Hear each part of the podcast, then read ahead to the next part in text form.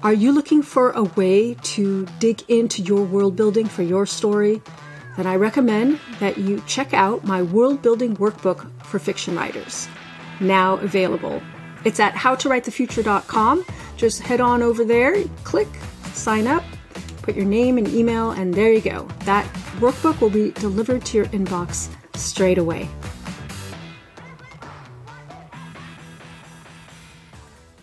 All right. Hi, everyone. Beth Barany here with How to Write the Future podcast. This is the future. The future is now. We are here together to explore how can we write optimistic stories so that we can have a positive impact on the world. I believe that just as important as craft is learning how to market our work. I'm doing a series of podcast episodes talking to various experts about how we can improve as marketers for our own fiction. In that light, I've brought here Philip Duncan here with us today and to share with us his genius about one of the most powerful things you can do as a fiction writer, which is have your own email list. This is part three of my conversation with Philip and the final part of our conversation. So be sure to listen to parts one and two from last week and the week before to get all caught up. And then join us back here for the final part of our conversation. Also, be sure to download Philip's checklist on email marketing. That link is in the show notes. So let's move into the writing. Let's talk about how frequently you recommend people sending newsletters. And let's break them up into the writer who has not yet published, Mm-hmm. the writer who only has one novel published, and then the subsequent group, writers who have two or more books out. Yeah, whenever I ask a question or somebody asks me a question, I always look at myself as an author first. What have I done and what have I grown into? And then when I take people on, I have private clients. What do I have them do and what do I recommend to them? You said they're in all different boats. Some people have a book. Some people are pre-booked. Some people have 15 books. How often should I email? I recommend to people just getting started because it can seem overwhelming and daunting. At minimum, just send an email a month. I think that's super easy and doable. Any longer period of time, people are going to forget who you are. Now, this doesn't include your onboarding sequence. People should be getting that as soon as they sign up for something because they need to know that they signed up for it and not forget you. A month doesn't need to go by before they hear from you for the first time. But when they're in your regular group of people that you email, I think for a very new person, let's say you don't have a book or maybe you just have one book, you don't feel like you have a ton to talk about. Once a month, I think is awesome. I think that's more than enough. 12 emails a year. It's not that daunting. I always sit down day of and write my emails and send them. I know people who write their emails in advance and have them scheduled out. I just usually always write what's on my mind. And then for people who have a little bit more to say, I think that's where you can start trickling into the biweekly once every two weeks, which I think is the most common that I've seen from what I work with and what I come across. That's typically what I tell people a month, once a month or twice a month. And how often do you send out a newsletter? I'm two to three times a month for my reader side. I started once a month. Yeah. And in all transparency, I'm doing once a month right now. I'm between books. I'm working on a new book. I'm actively working on a new book, but for a while I wasn't actively working on a new book, but I was doing other things related. Yeah. And I just knew that I just had to keep up that once a month when I found little things to say. And I participate in giveaways. So that's also what I'm doing every month is I'm like, hey guys, here's a giveaway. Check it out if you need something for your TBR, to be read pile in my genre. You mentioned the onboarding sequence. Can you tell us what that is and a few tips to to help people get started with their onboarding sequence and why yeah, it's important. So, yes, it's super important. One of the things I didn't figure out early on, I get to teach people the way to do it to avoid the way I did it. An onboarding sequence is if somebody signs up to be on your email list, the way I've seen it is typically two to three emails. Maybe you just send one, but it's like just a sequence of two to three emails is the way I have it laid out. And it fires off automatically. If you signed up for my email list, you would automatically get this email. It needs to be automated because you don't have to it's just because it does right you're never going to be sitting there every time somebody signs up or every morning you wake up and have to resend these emails so automating it's really important and then this is your only time to make a first impression just a real bare bones outline of a first email for onboarding. It's just like, hey, thanks for signing up. I appreciate you taking a chance on me, whatever. Here's the reader magnet in case you didn't download it yet. And then I usually give them the layout, what to expect from me. So there's no surprises. So it's like, hey, you know, you probably hear from me once a month. I'll share things that I'm interested in, stuff about what I'm working on with my writing, my characters. Just lay out what you're going to write about. So they have an expectation. So there's no blindsiding. Oh, you're emailing me. What is this nonsense? And then just give them some kind of personal touch. Maybe don't bombard them with the most personal story you have in the holster in the first email, but give them some insight into who you are. So they're interested and excited to be on your list and they want to stay. Now, that being said, people are going to unsubscribe. There is no avoiding that. Just get used to looking at that number and feeling like you want to cry a little bit because it never goes away. But if you can get them hooked, or it's like with a book, right? You're a writing coach. You have to hook the reader early or they're gone and there's no getting them back. If you mess up that first sentence, that first paragraph, that first chapter, even if the rest of the book's a thousand times better, the person's never going to get that far. If you don't hook them early with your first email, they're not going to get to the second email, the third email, and then they'll never get the rest of your emails ever again. That's really how I structure it. And then I said it's just two to three emails real simple. First email goes off. There's like two day delay. Second email goes off and then they flood into your regular newsletter and you just set it and forget it. That's great. So email number one, hey, thanks for taking a chance on me. By the way, here's the link to your reader magnet. Here's how often I'll send my newsletter, maybe the topics you cover, a little story about who you are so they get to know you.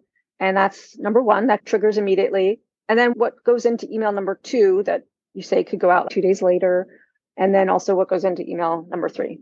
Yeah, for a two mail email sequence, I usually have a three day delay, and then the second email goes out. Again, this isn't set in stone. This is just what I've learned and implemented.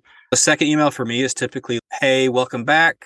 I might even either at the very beginning or near the end. You want to make sure they get your reader magnet because they need to see your writing, right? Another opportunity for them to get that because you're not going to continually send it to them down the road. So we need to get them in early. That'll probably be in there. I'd have to check whether I have it in the beginning or the end.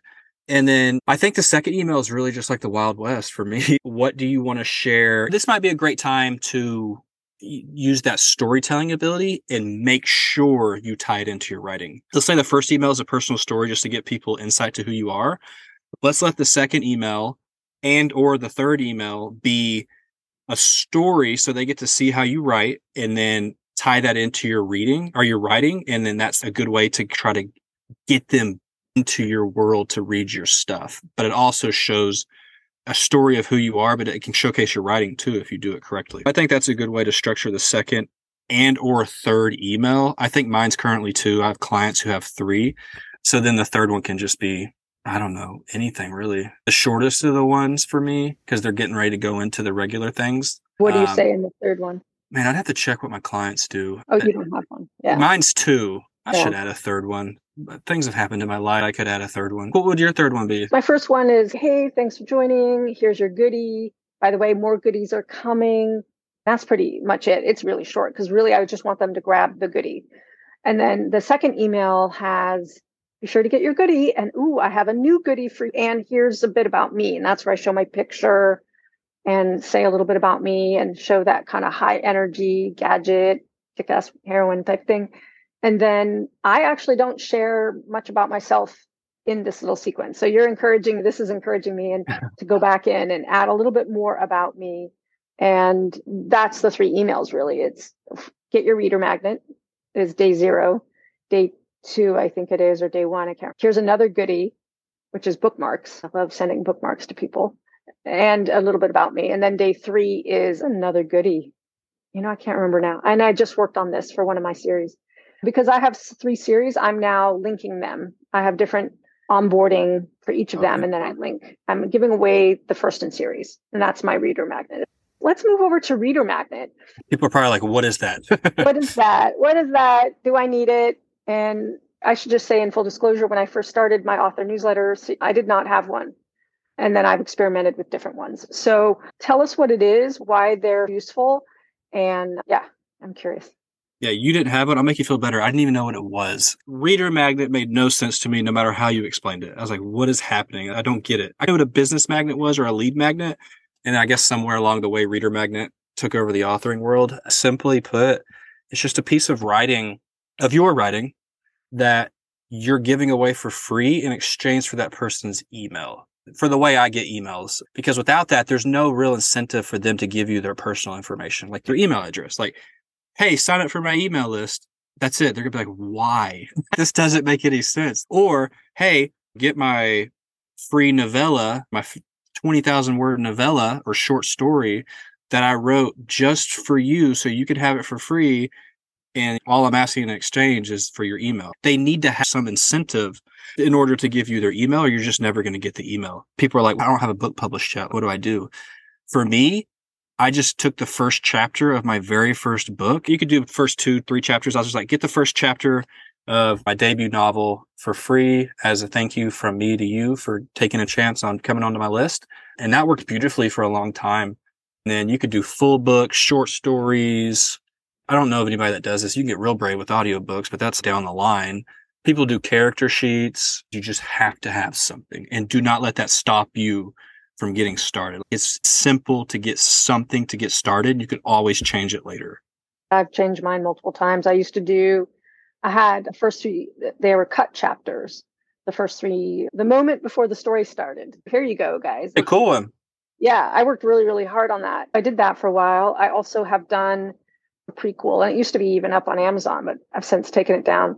I used to share a fairy tale that my main character in my fantasy series loved. It was like who she admired and wanted to model her life on. I wrote that and gave that away. And then I gave away the first few chapters of Henrietta, the Dragon Slayer.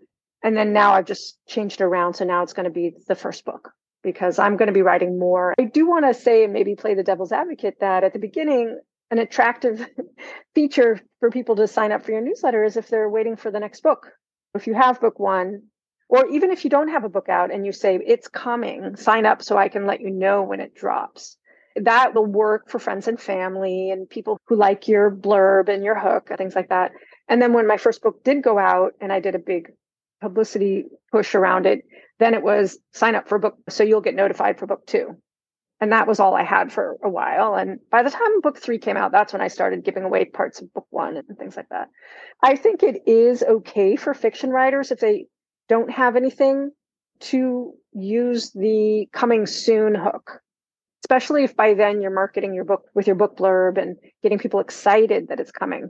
So that's my take because I find it's a lot of pressure to not only edit and finalize a novel, but try and yeah. finalize some kind of goody that needs to be as good as the novel because I'm someone who edits my books tremendously before they go out and a draft in 50% edit it's just not going to look as good as the final draft. No, you would never. That's a yeah. great point. Never put out unpolished, tossed together 50% of the way because we're trying to showcase our writing. That might not showcase your best ability, right? I've never heard of that first method that you're talking about with sign up to hear about when my book drops, you know, stuff like that.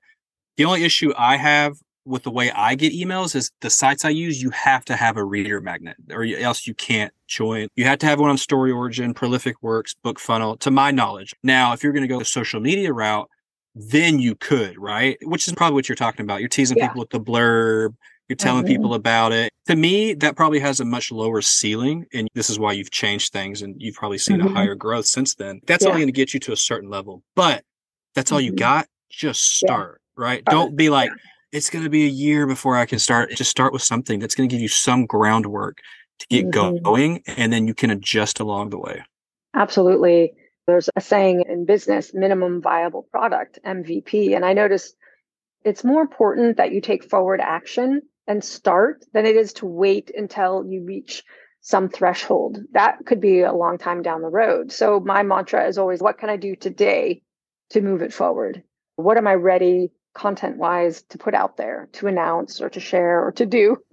do it, right? The best time to do it was yesterday, and the second best time uh-huh. is today. I think, especially with authors, they get hung up on these, especially when it ventures outside of them just writing the book, because that's what we actually love to do. When these other things come into play, like marketing and getting an email list, it's real easy to take a step back and be like, I don't want to do this. And it's easy to not do it. Listen, I was there. I was like, this is daunting. I don't know how to start, where to start. This, I don't get it but you have to. You just have to. I don't know how else to say it. You just have to.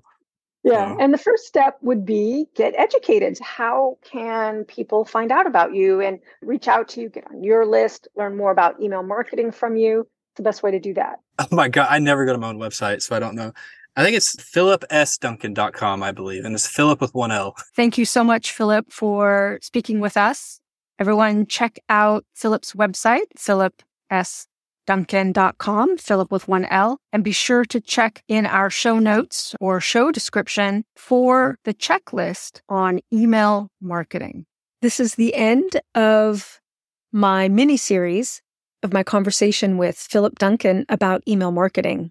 What is one action you can take for your email marketing? Let me know. And I just want to end on this note. Your stories are important your vision for the world. We need it. So get moving on your book and on your marketing.